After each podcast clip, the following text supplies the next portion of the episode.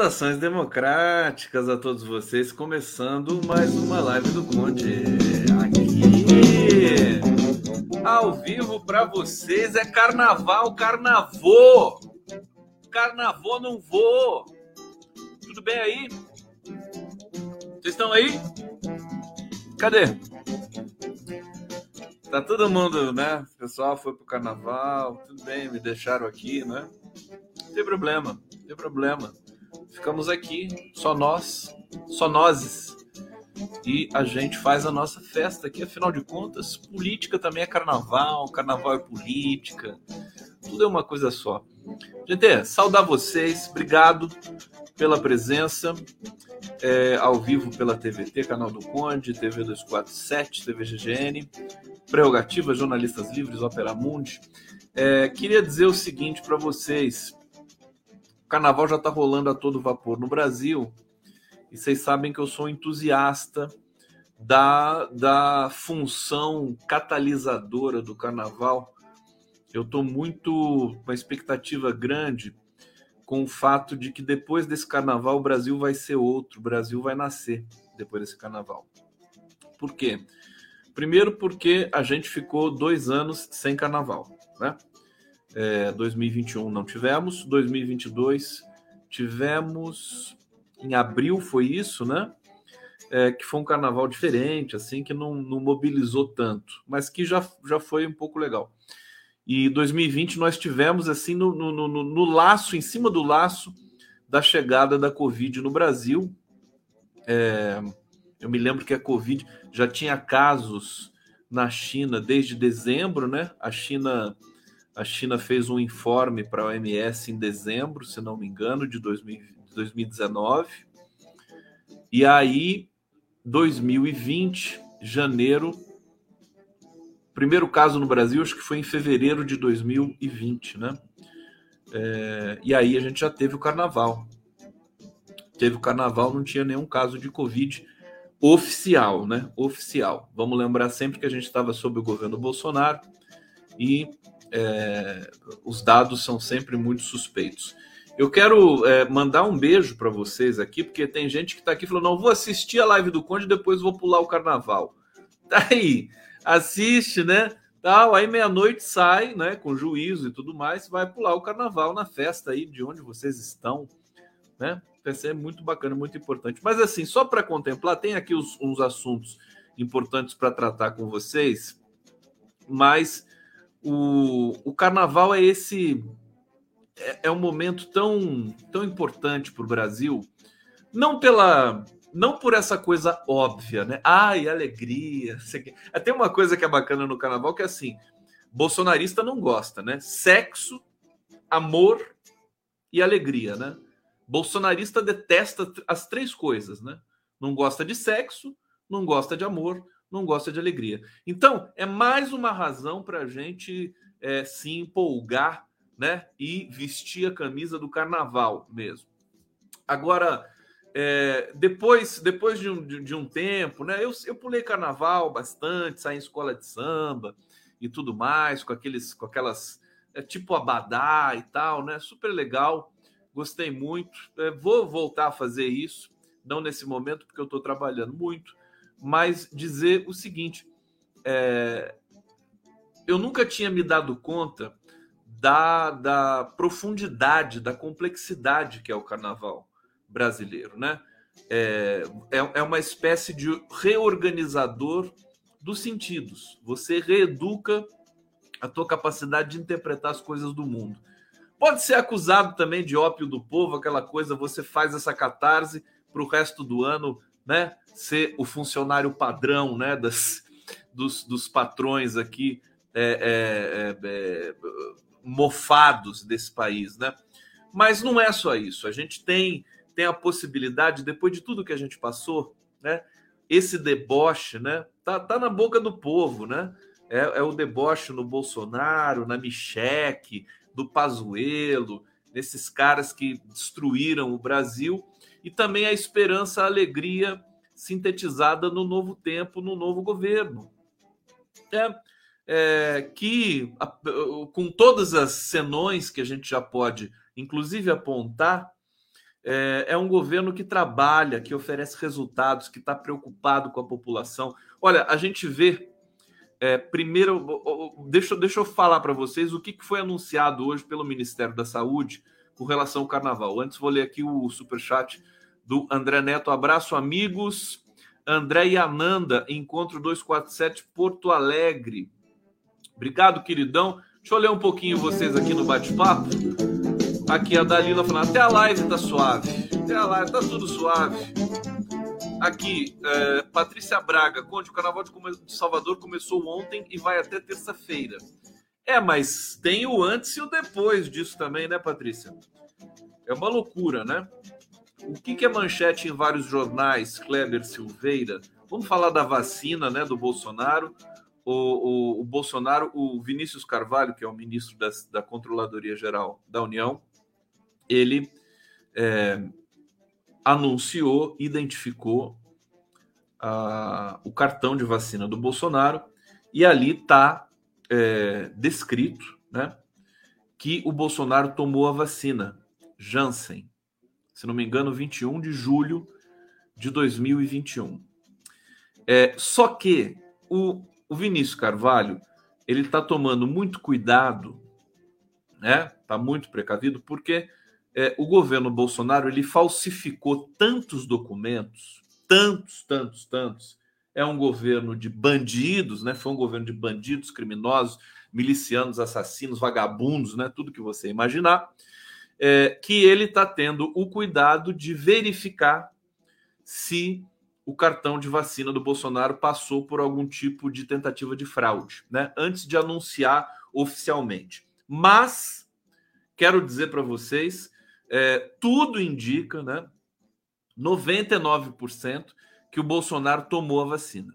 Quero ver como é que o Bolsonaro vai se safar dessa, porque ele é, falou para todo mundo que a vacina era uma merda, que não precisava tomar vacina, que ele era contra tomar vacina e não sei o quê, e a gente vai saber que lá ele tomou.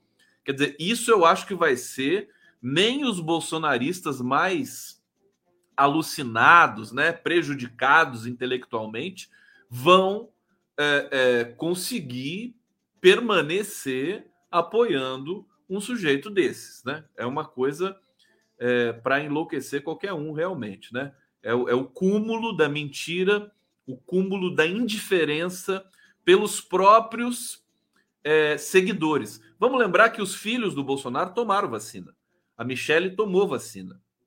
Então, é evidente que o Bolsonaro tomou vacina. Agora, o Vinícius Carvalho está tendo cuidado né, de apresentar esse documento para não ter nenhum tipo de contestação de nenhum lado, e isso deve acontecer é, na semana que vem. Bom, é, deixa, eu, deixa eu falar que, que coisa bonita que é a gente ter um governo. A gente não está acostumado, né?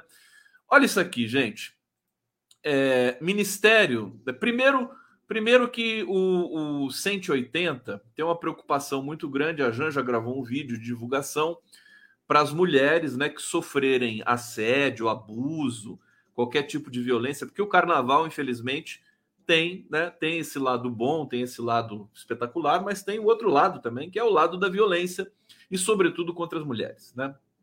É, ou raça, né? Homem, eu vou te contar, viu? Que merda é essa que botaram no mundo, né? Podia ter só mulher no mundo, só eu, assim, de homem, e só mulher. Pronto, acabou. Não precisa mais de nada. É, tô brincando. Mas é, é, foi reativado, né? O, o, o Disque 180. Então, todo mundo que está me escutando aqui, as mulheres, sobretudo, né? É, ativem o 180. Se você vê, vê uma, né, alguém sendo abusada, alguém sendo ameaçada, liga, porque o 180 foi reativado. Ele tinha sido mais ou menos né, jogado às traças durante os governos golpistas de Temer e Bolsonaro, e agora ele volta turbinado, sobretudo no carnaval. Acho que vai ter aí uma força-tarefa para atender é, as pessoas, as denúncias que porventura tiverem aí uma, um relato de violência uma denúncia de violência nesse carnaval, sobretudo assédio contra as mulheres. Então tá aqui, telefone 180 180, polícia, né? Polícia e outras autoridades que vão estar tá aí, espero eu, é, no conjunto dessa ação para minimizar né, esses danos que certamente vão acontecer Vamos, vamos torcer para que não sejam muitos danos. Mas olha só, é, além disso, né? Além dessa indicação do 180, Ministério da Saúde é, veio com uma campanha de prevenção de doenças sexualmente transmissíveis. É, o mote da campanha é A Alegria Voltou. É, e aqui os números para vocês, né? 30 milhões de preservativos vão ser distribuídos no carnaval. Eita gente que faz sexo, o Brasil é lindo, né? Isso é maravilhoso, né? Bolsonarista não faz sexo, sabia? Eles se reproduzem por. É, como é que se diz? Por, por, inseminação artificial. Eles não fazem sexo. É, 30 milhões de preservativos. Ah, ah, ah, Como é que a gente fala? Aleluia, irmão. Né? Aleluia. 30 milhões de preservativos. O Ministério também está disponibilizando. Isso aqui é fantástico.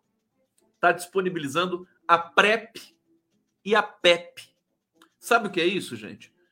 Eu não sabia, fiquei sabendo aqui agora.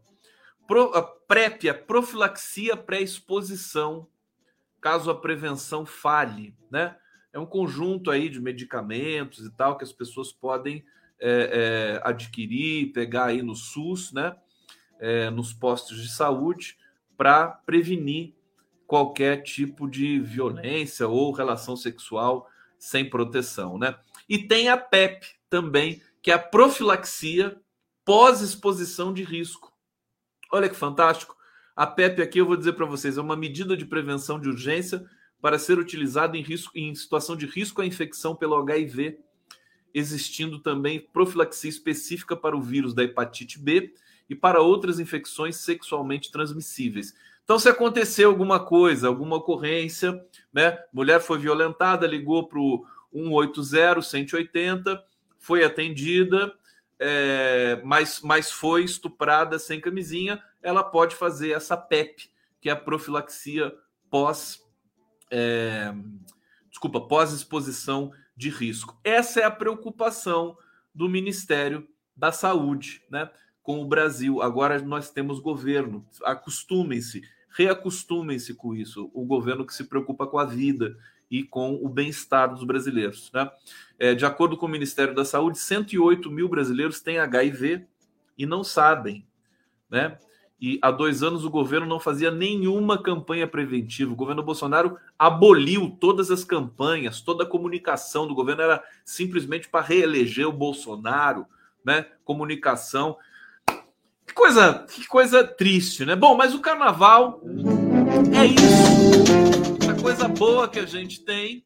É, nem todo mundo pode pular o carnaval, né? Como eu disse, fascistas não gostam. Eu não sei se evangélico gosta de carnaval. Evangélico pode pular carnaval?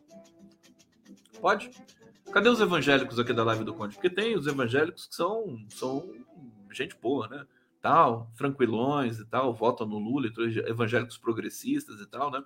Agora tem essa galera aí que é tudo maluca que segue o Bolsonaro. Evangélico pula carnaval? Pentecostal pula carnaval? Eu não sei! Alguém me fala! Aí, aí a galera que tá escutando a live do Conde no fone de ouvido, no podcast, né? Aí me mata, né? Pô, pô, não grita, cara. Não grita, por favor. É mais forte do que eu. Você sabe quando eu grito? Quando vocês não me respondem.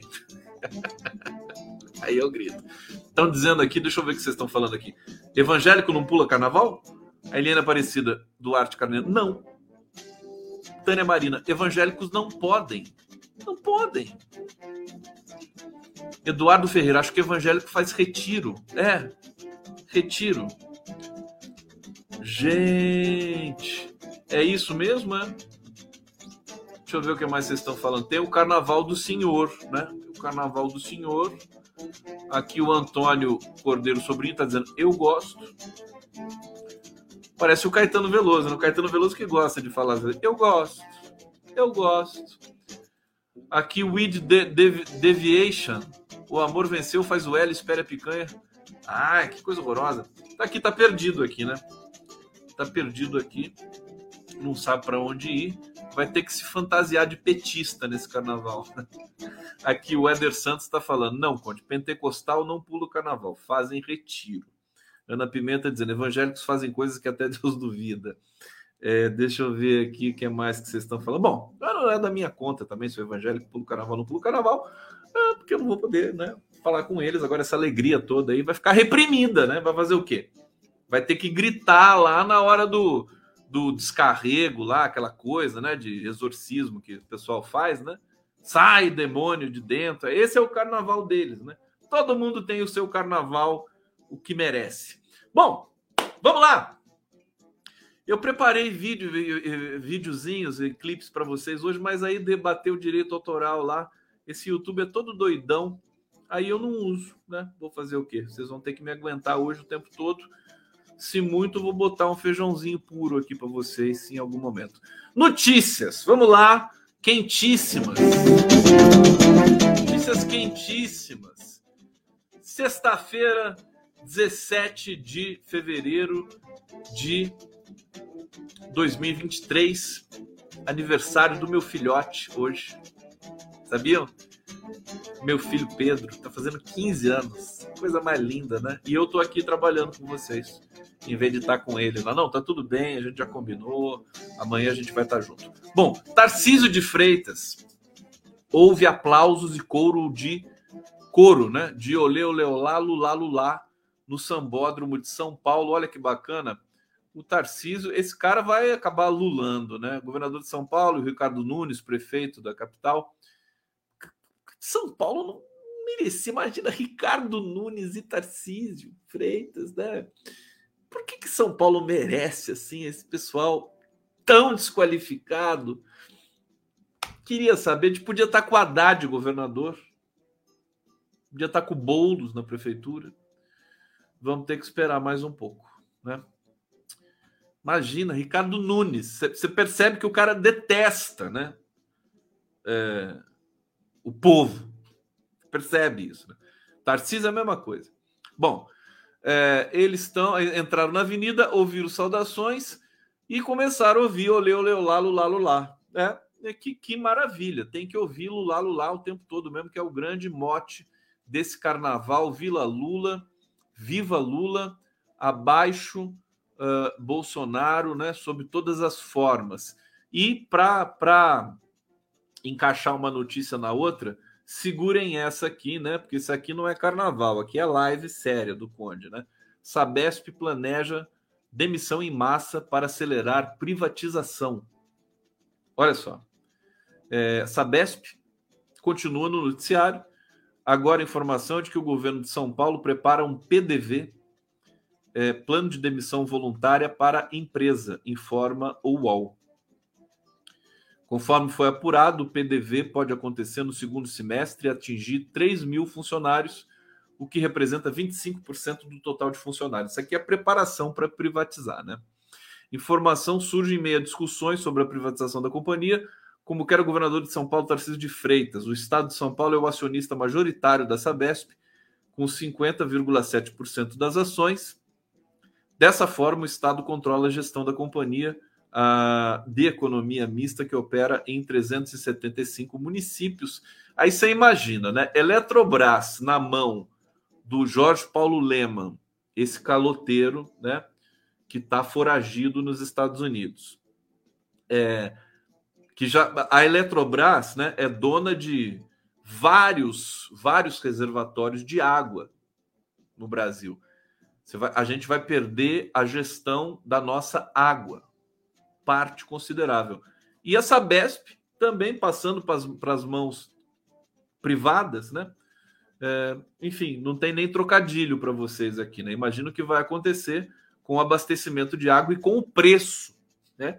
Com o preço é, da, da, da, conta de água em São Paulo. Né? Vai ser que nem o preço do gás, né? As pessoas não vão ter mais, não vão poder mais abrir a torneira, né? Com uma Sabesp privatizada. Está aqui denunciado. Deixa eu agradecer, vocês estão aqui dando os parabéns para o meu filhote. É? Meu filhote está, ó, ele tá, ele tá uma lindeza. Se vestiu de mulher ontem na praça aqui da Bandeira em Caçapava. Ficou impagável, impagável. Sônia Rodrigues aqui celebrando meu filho Pedro. Aqui a Margarete falando, Conde, toca a marchinha dos presidiotários. Eu já vou falar dos presidiotários para vocês. É, Abdias Nascimento está aqui, querido Abdias. O Rio de Janeiro continua lindo, apesar dos pesares. Desde Toledo, absurda privatização da Sabesp. Vamos lutar contra isso. É, cadê aqui? A Vivo Pedro, Eliane Peixoto. Deixa eu pegar o carinho aqui de vocês para o meu filhotão. A Lúcia Jussara, feliz aniversário para o Pedro, que idade mais linda, 15 anos, que saudade dos meus 15 anos, né? E é uma idade mágica, né? Todos nós, né, temos aí muitas histórias nos 15 anos. Arleta Território Barra, parabéns para o Pedro, muita paz, saúde e prosperidade. Meu filhote, craque de futebol. É... Bom, vamos lá, que eu quero trazer aqui mais uma notícia para vocês. É, tem uma notícia muito bacana, que é o seguinte: as centrais sindicais estão criticando o salário mínimo de R$ 1.320, né? Adilson Araújo, presidente da CTB, está é, tá dizendo que a decisão do Lula fere as expectativas do movimento sindical. O Sérgio Nobre, da CUT, também criticou. Eles estavam cobrando o salário mínimo para 1.343, etc, etc. Agora, esse movimento é um movimento é um movimento ensaiado pelo Lula e pelos seus. O Lula está muito próximo desse, do, dos, dos presidentes das sindicais. O Lula pediu, né? Então, o Lula quer que eles reclamem, né? É, o Lula está felicíssimo com essas críticas aí ao, ao valor do salário mínimo. Ele vai pular o carnaval feliz da vida, porque ele quer aumentar o salário mínimo mesmo. Não pode aumentar porque tem restrições aqui, ali, a colar e tudo mais. Mas com essa pressão, é isso que não foi, digamos, devidamente alinhado nos dois primeiros governos Lula, né? que é assim: você dá o aumento, você é, é, faz com que o salário mínimo seja reajustado, aquela fórmula fantástica, né? Pela inflação, e dá um aumento real acima da inflação com o crescimento do PIB. Né? É, então, quando isso estava acontecendo, as centrais sindicais também poderiam é, pedir mais, falando não, não, se satisf... não, não pode se satisfazer. Né? Ah, deu aumento real com, com o aumento do PIB? Não, mas eu quero mais, quero o dobro. Você tem sempre que querer mais. Empregado, trabalhador tem mania de aceitar o que o patrão oferece. Nós não podemos aceitar o que o patrão oferece nunca. Nunca. Nós nunca podemos estar satisfeitos. Sabe? Essa, esse circuito aí, né? Que é um, é um circuito patronal brasileiro. Olha, todo mundo tem o, o, o esse patronalismo, existe esse, esse termo? Esse sentimento patronal estrutural, né? Todo mundo, esquerda, direita, extrema esquerda, extrema direita, todo mundo. Acho que assim, patrão manda, funcionário obedece. Infeliz daquele que é, tenta aplicar essa regra a este humilde linguista que vos fala, né? Por isso que é difícil, né? Por isso que é muito difícil. Então, tem que reclamar, tem que pedir mais, mais, muito mais. E as centrais sindicais agora entenderam o recado e estão reclamando. E o Lula né, fica soberano né, diante de tudo isso, porque vai o Lula vai cobrar do Luiz Marinho, vai cobrar do Fernando Haddad, vai cobrar da Simone Tebet, fala, cadê o aumento do salário mínimo? Tá aqui o pessoal tá querendo, né? O Lula tá o cara à esquerda, virou um radical esse safado. Lula.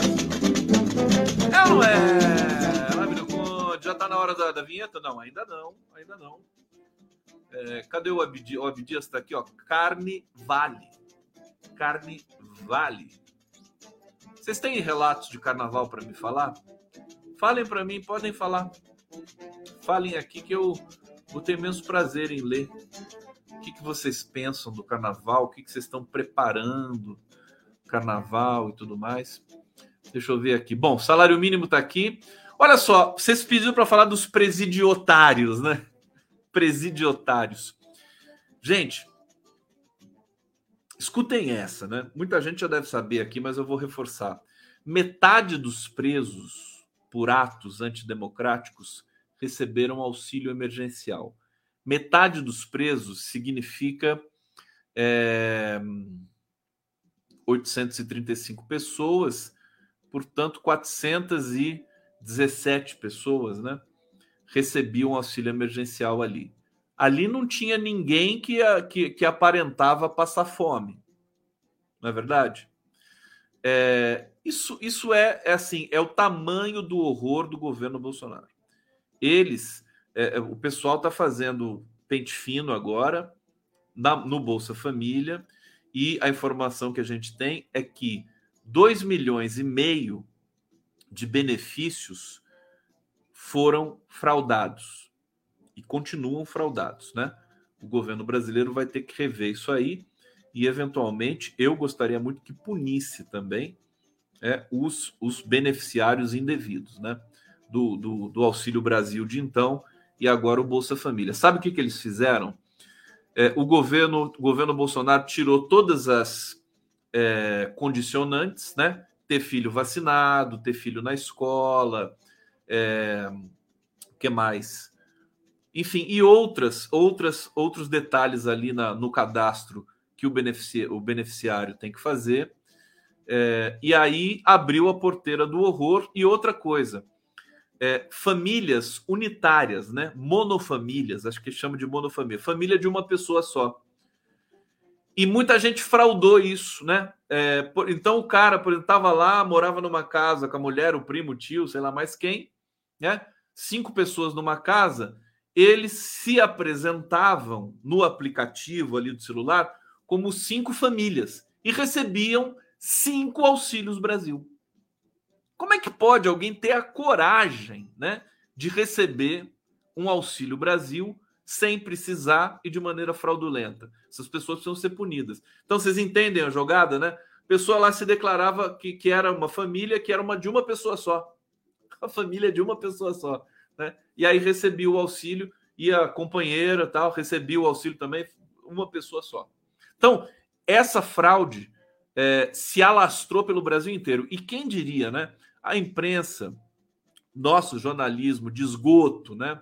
Passou boa parte do programa Bolsa Família dos governos Lula e Dilma falando que o PT fraudava, né? Que era uma fraude, que era um assistencialismo, compra de votos, não sei o quê, do Bolsa Família. A gente nunca teve nenhum problema em massa é, é, relatados, teve problemas eventuais, como todo lugar, você tem algum problema aqui e ali, e aí precisa vir né, essa excrescência da extrema-direita para deturpar, distorcer o programa e fazer aquilo que a imprensa dizia que o PT fazia e nunca fez, que é fraudar de maneira ostensiva um programa social. Olha, é muito crime que o Bolsonaro cometeu. Nós temos hoje também as notícias que ganharam destaque aí foi que o sigilo do, da, do processo contra o Pazuello, né? O Eduardo Pazuello, o amigo do Washington Quaquá, né? O Eduardo Pazuello. O, o Quaquá devia fazer uma, uma, uma chapa, né? Para prefeito do Rio em 2024, né? Quaquá e Pazuello, né? O que, que vocês acham? Quaquá prefeito, Pazuello vice, né? Ia ficar ótimo, viu, Quaquá? Pode fazer, a gente a gente chama vocês aqui para dar entrevista para a gente. Bom, mas dizer o seguinte: é, essa, essa, é, esse volume de fraudes né, do governo do governo Bolsonaro é, dá como certo que ele vai ficar inelegível. E eu acho que a prisão também tem de ser um compromisso inarredável do novo governo para cima do Bolsonaro. O Bolsonaro hoje deu declarações Aliás, não, não deu declarações. Foi a esposa dele, foi a Micheque, estava passeando no shopping com a filha, acho que o nome da filha é Laura, né? E aí alguém abordou a Micheque e ela disse o seguinte: que o Bolsonaro está muito cansado, tá? Cansado. Ele não fez nada durante quatro anos e está sem fazer nada já há 47 dias, então está exausto, sabe? Ele, ele está numa situação de grande estresse, né? E possivelmente não vai voltar para o Brasil, né? Está dizendo que vai voltar para liderar oposição, não sei o quê. Eu estou fazendo as minhas apostas. Vamos fazer uma aposta. Ele volta ou não volta, gente? Volta ou não volta? Se sair a notícia oficial na semana que vem que ele tomou vacina, eu acho que ele não volta mais, porque se ele voltar, ele vai ser espancado pelos bolsonaristas já no aeroporto, né? Aí, aí se o Bolsonaro voltar, viu? Ô, cadê? Tem Bolsonaro aqui assistindo essa live aqui? Né? Porque essa live agora vai ficar infestada de Bolsonaro, porque Bolsonaro não gosta de carnaval, né? E daí eles vão assistir a live do Conde, enquanto o meu público aqui cativo vai pular o carnaval. Nada mais natural. Agora, ele vai chegar, né? Eu faço questão de anunciar, né? Porque aí esses esses eh, terroristas, eles vão receber o Bolsonaro no aeroporto para, né? Com, com um porrete na mão. Não estou incitando violência, eu estou simplesmente é, é, me precavendo, né? Ele vai ter que ter uma forte segurança para chegar no Brasil, né? O governo vai ter que, vai, nós vamos ter de pagar, né? O contribuinte vai ter de pagar mais essa, né? uma segurança ostensiva, porque os eleitores do Bolsonaro vão querer matar o Bolsonaro. Essa história da vacina aí. Eu acho. É tudo assassino mesmo, né? Eleitor, Bolsonaro. Vamos lá para nossa vinheta aqui. O que, que vocês vão, vamos botar o Flávio Dino agora, depois eu ponho o feijão, ponho o feijão puro aqui para vocês. Vamos ver o Flávio Dino só para dar uma variada. Será que o Flávio Dino está aqui ainda? Cadê a Beyoncé? A Beyoncé do Flávio Dino está aqui, está aqui. Vamos pôr? Tá aqui. Não há nenhuma posição a priorística, política, no sentido de investigar A, B ou C ou deixar de investigar A, B ou C. Tá aí a Beyoncé! Eu acho que ele não vai voltar não vai voltar. Olha só, outra notícia fofa para vocês, né? Lembra daquela multa que o PL tomou porque o Valdemar da Costa Neto entrou é, com um pedido de. É, fez uma acusação ao processo eleitoral brasileiro, né? Reclamando ao TSE recontagem tudo mais, denunciando fraude. E aí o, o, o Alexandre de Moraes, esse que está aqui como destaque da escola de samba Unidos do Condão no Carnaval. Ó, o Alexandre de Moraes está fantástico. Escola de samba de Brasília, produção? Ah! Brasília tem carnaval? Tem carnaval, tem carnaval. Qual o melhor carnaval do Brasil? Vamos fazer uma enquete aqui. Carnaval não é só o maior, eu quero saber o melhor, o mais, né? Mais assim, cheio de sutilezas e tal, né? Recife, Olinda, Salvador, Floripa, Porto Alegre. Cadê vocês? Falem aqui para mim. Bom, tá aqui a notícia. É, o PL foi multado. PL foi multado em 22 milhões de reais e finalmente pagou a multa. Ministro Alexandre de Moraes, presidente do Tribunal Superior Eleitoral, determinou o desbloqueio das contas do PL. A sigla comandada por Valdemar da Costa Neto. Eu tenho sempre dito o seguinte: calma que eu já vou ler aqui. Ó, o pessoal está falando aqui qual é o melhor carnaval do Brasil. Eu já vou ler agora para não, não ter complicação depois. É, o melhor é o que a gente faz, Abel, é, o, o. Que nome bonito, hein? Aqui o Roberto Balém Coaquá pede para sair ou pede para sair. Deixa eu ver. Angélica Almeida, Rio de Janeiro. Os blocos do Rio de Janeiro são sensacionais, né? É, Fernanda Bezerra, Rio de Janeiro, Carioca. Lucineide Braga, Itabuna. É, Carnaval de Itabuna é bom, é? Rose Filgueiras, Brasília. Carnaval de Brasília. Recife. Josias Ferreira, mais um voto aqui para Rio de Janeiro, Conceição Ribeiro, Salvador, Tânia Marina, Salvador, Virgínia Júlia, Salvador, Ana Pimenta, Salvador, Mirtz Medeiros, Recife, Cássia Cristina, Salvador, tá dando Salvador aqui. A Cláudia tá dizendo, melhor carnaval é na Netflix. Ah, é Salvador, o pessoal gosta de Salvador. Salvador é a marca do carnaval brasileiro, realmente, né? O Rio de Janeiro é aquela coisa muito global, né? Mas é legal. Eu acho que assim, o melhor do Rio não, não são nem as escolas de samba da Sapucaí, que tudo que a Globo põe a mão estraga, né? Rede Globo é assim, né? aquele dedo podre, né? Ela põe a mão, vira uma merda. É, agora, os blocos do Rio de Janeiro são sensacionais. Aliás, a Globo, ela depende muito do carnaval. É um dos produtos que dá mais retorno né, publicitário para o Grupo Globo. Carnaval, futebol, Big Brother e as novelas e o Jornal Nacional já caíram muito já para a Globo, né? Então ela não pode abrir mão do carnaval. E ela é dona do carnaval. Esse que é o problema. Né? E, e, a Globo News e o Jornal Nacional hoje foi só carnaval. Por isso que eu estou dizendo que o Brasil, essa é mais uma razão para dizer que o Brasil vai acordar diferente depois desse carnaval. Gente, me cobrem, tá? Me cobrem. Na quarta-feira de cinzas eu já vou estar aqui com vocês falando sobre isso.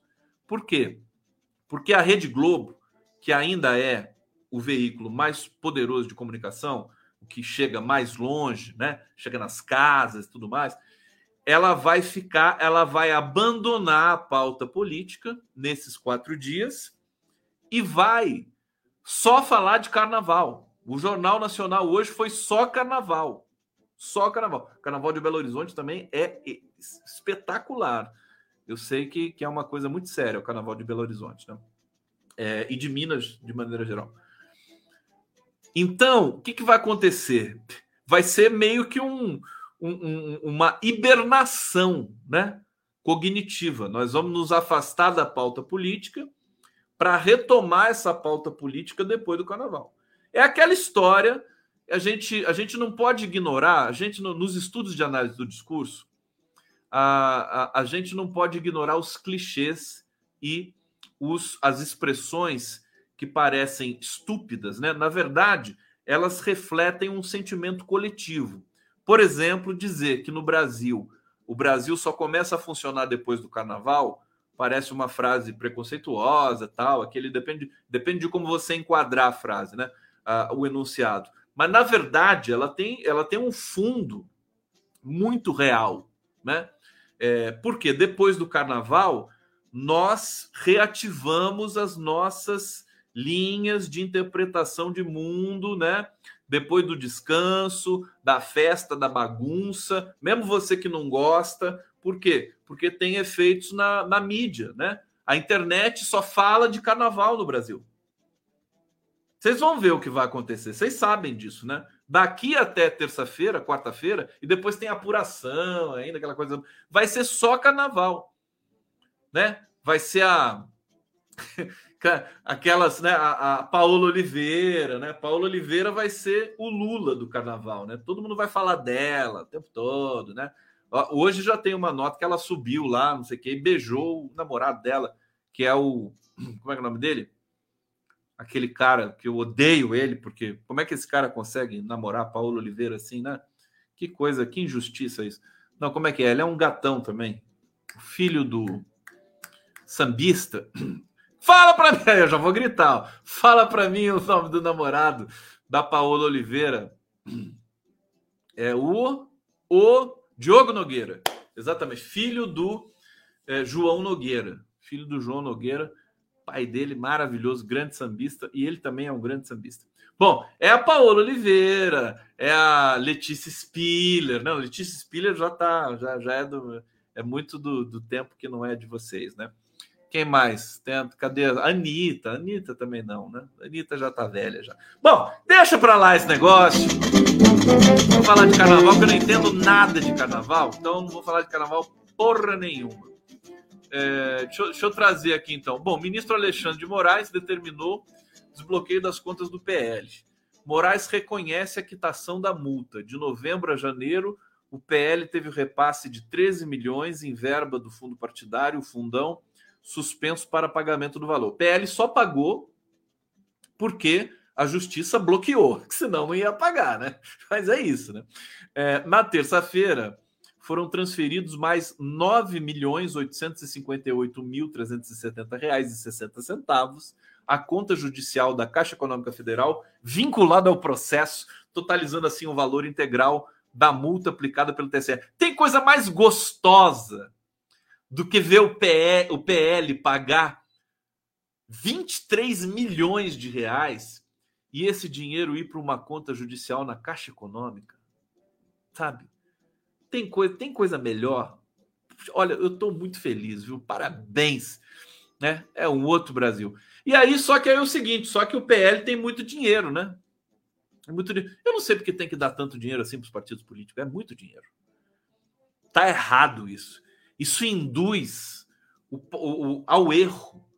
Sabe? Será que as pessoas não percebem isso? Claro que precisa ter aquele discurso, é melhor do que ter financiamento privado, aquela coisa. Mas eles, vocês acham que eles não continuam fazendo as, as tramóias por debaixo do pano?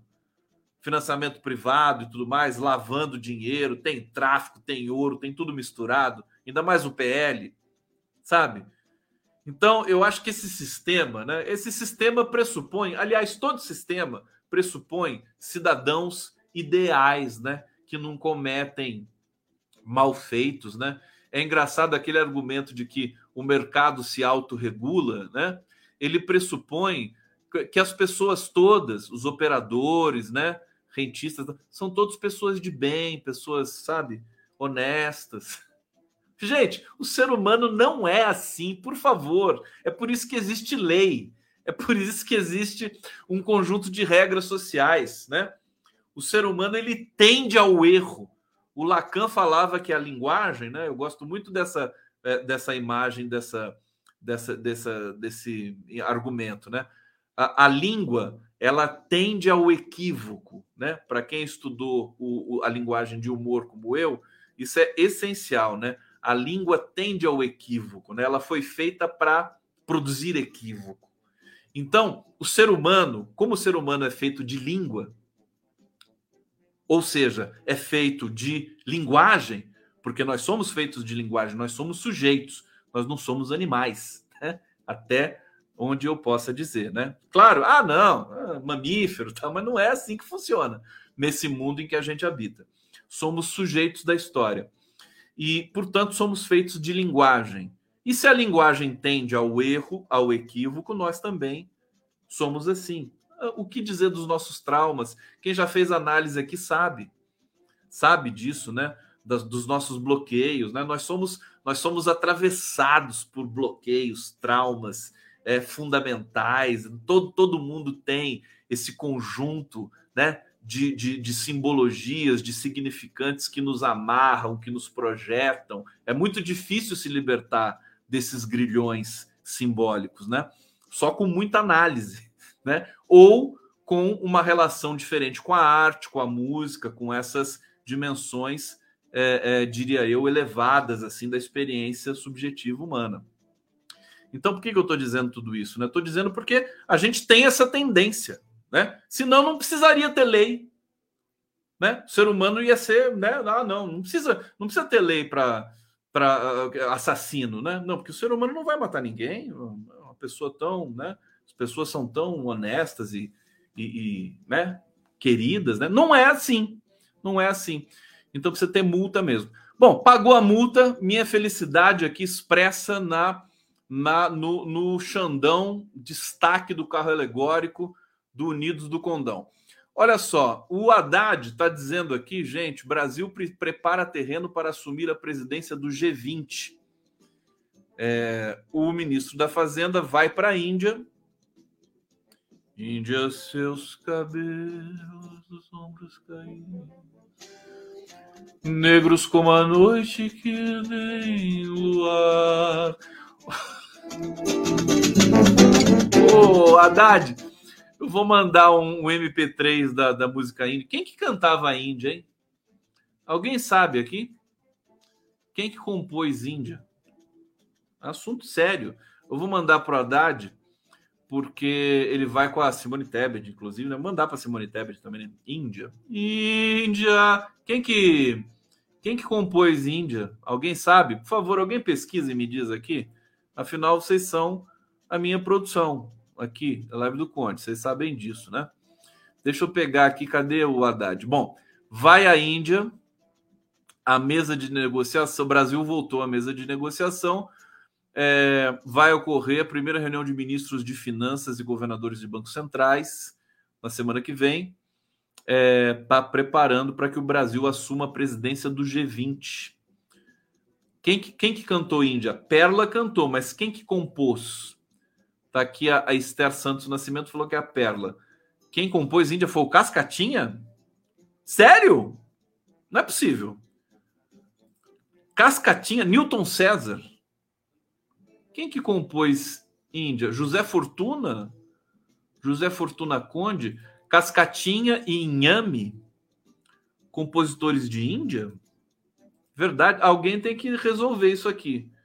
José Fortuna? José Fortuna Cascatinha? Daqui a pouco a gente descobre. Foi o Tiririca. Não, não pode ser o Tiririca. Bom, aí da Índia prepara o terreno para que o Brasil assuma a presidência do G20 a partir do ano que vem. Vai ser muito importante, porque o presidente Lula é uma autoridade mundial, uma pessoa muito respeitada pelos seus oito anos de governo, e por isso a sua liderança vai ser muito importante para endereçar assuntos de interesse nacional internacional da presidência do G20, afirmou o Haddad. O Haddad, o Haddad realmente, o Lula brinca, né? Que o Haddad é o mais tucano dos petistas, né? O Haddad, eu vou te contar. O Haddad, vou te contar. O Haddad, tá, eu gosto de ver o Haddad pressionado, sabe? Quando os jornalistas estão ali tentando arrancar o couro dele, né? Na Globo News, na, no Jornal Globo ele se sai super bem, sabe? O pessoal lá, não, mas por que, você quer estatismo, tá? ele vai, ele dá aquela aula fantástica. É, assim, dessa posição de autoridade máxima aqui da economia brasileira, ele tá, né? Ele virou um sujeito assim, um gentleman, mais ainda do que já era. Bom, aqui a Vânia Regina está falando, cascatinha iguana. Cascatinha inhame, vocês estão tirando uma com a minha cara, né? Aqui, o Guilherme Barbosa. Índia é cancioneiro folclórico do Paraguai. Eu acho que Índia não tem autor. Eu também acho isso, viu, Guilherme Barbosa? Eu acho que Índia é, é domínio público, né? Aqui, o pessoal já está começando a evoluir um pouco aqui nas respostas. Quer ver, ó? Quer ver, ó? Eu, eu só faço pergunta difícil para vocês, né? Vocês têm que vocês têm que reconhecer isso, né? Composição José Assunção Flores, Manuel Ortiz Guerreiro, versão em português de Zé Fortuna. Essa essa referência tá bastante convincente, viu? Elvira Magalhães. Elvira Magalhães, fantástico. Tô achando que é isso, né? José Assunção Flores, Manuel Ortiz Guerreiro.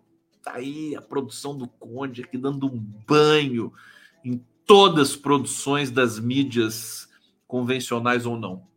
Olha, aqui, deixa eu ver para onde nós vamos para onde nós vamos aqui pela relevância. Bom, o Lula propôs hoje tanta coisa que o governo já está fazendo, né, gente?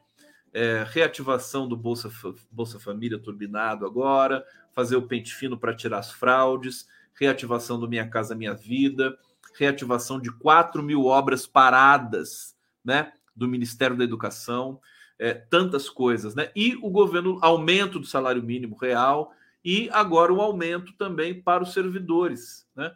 O Lula propôs reajuste linear de 7,8% a servidores e o aumento de 200 reais no auxílio alimentação. Está é, tá aqui, reajuste alcançaria apenas os servidores civis do executivo, sem contemplar os militares. Mais essa ainda, né? Olha como o Lula é generoso, né? Porque os militares tiveram tantos privilégios com o verme pestilento na presidência que agora eles vão ter que ficar sossegadinhos lá no quadradinho deles, né? Agora tem que aumentar o salário do, dos não militares. É, caso as categorias aceitem, as medidas vão ter validade a partir do 1 de março. É, a oferta foi calibrada de forma a caber dentro do orçamento de 11,2 bilhões, já reservado neste ano para ajustar a remuneração do funcionalismo. Está aqui a Esther Dueck, que é a ministra da Gestão, muito competente, então todo mundo está dando esse, essa força-tarefa, estão todo mundo trabalhando de noite ali no governo para colocar o país em ordem.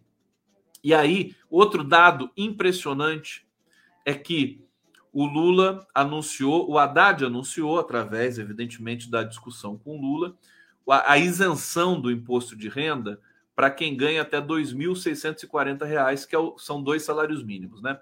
Gente, isso é, é 60% é, dos impostos que são colhidos pelo governo federal. O governo Lula, nesse momento, está simplesmente abrindo mão de 60%. É isso mesmo? 60%? Será que é tudo isso?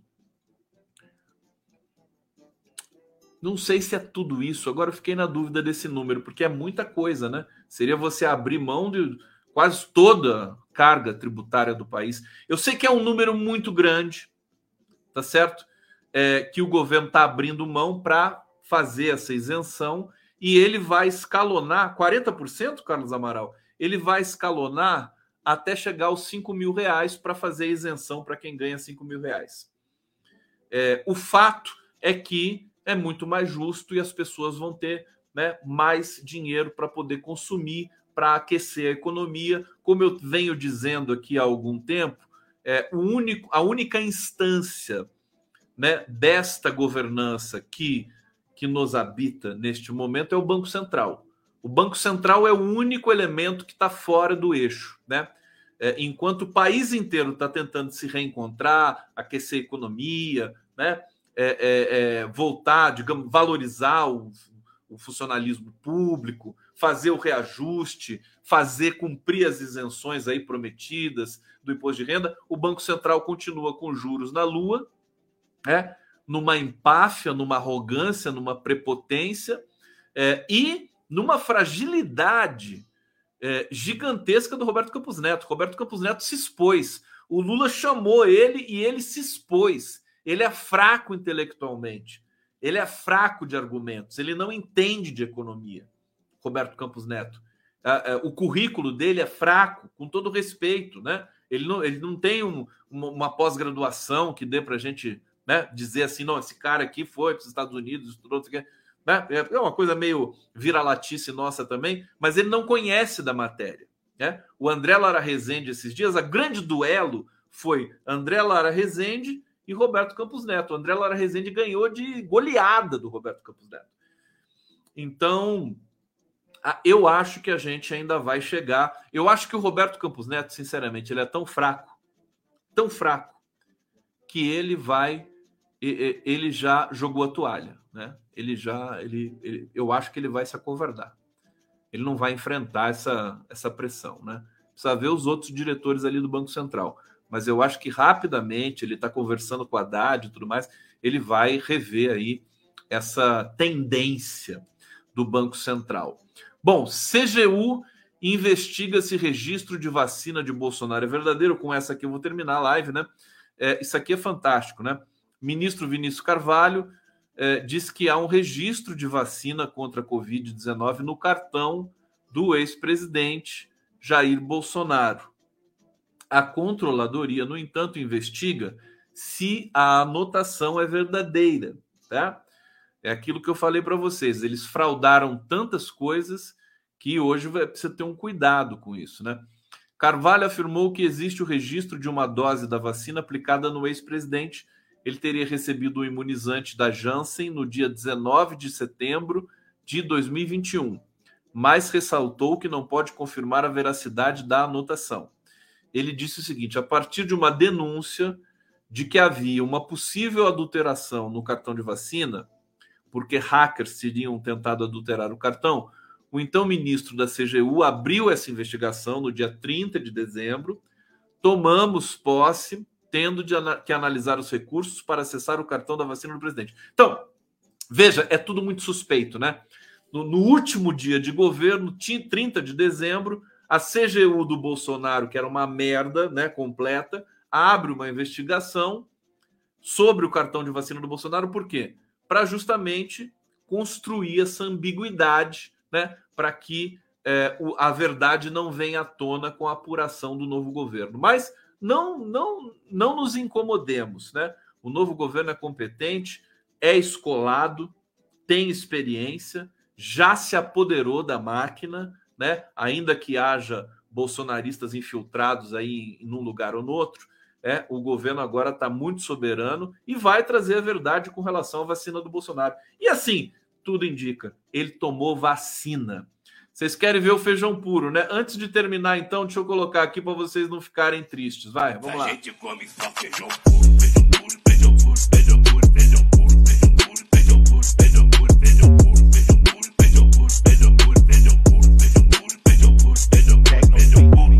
E a gente não come um taquinho de aí, povo brasileiro que assiste a live do Conde, deixa eu agradecer vocês todos aqui. Um beijo muito grande para todo mundo. Bom carnaval. É, eu vou descansar um pouquinho e na segunda-feira tô de volta aqui para fazer companhia para vocês, para a gente brincar, para a gente falar, para a gente denunciar. Agradecer sempre. Hoje nem pedi pix para vocês, nem coloquei legenda aqui. Né? Você vê como é que eu sou um desleixado, né? Dos infernos. Deixa eu pedir agora, vai para vocês aqui um pix pro Gondão, pelo menos um pixezinho só, né? Esqueci de colocar, eu coloco sempre isso aqui. Você vê que a minha, a minha preocupação é sempre com o bem-estar da humanidade e a possibilidade de falar coisas aqui que façam sentido para vocês. Tá bom, gente? Meu coração é de vocês e a gente volta segunda-feira. Beijo, juízo, não bebam. Tô brincando, pode beber. Pode beber, não muito, né? Com moderação. Valeu!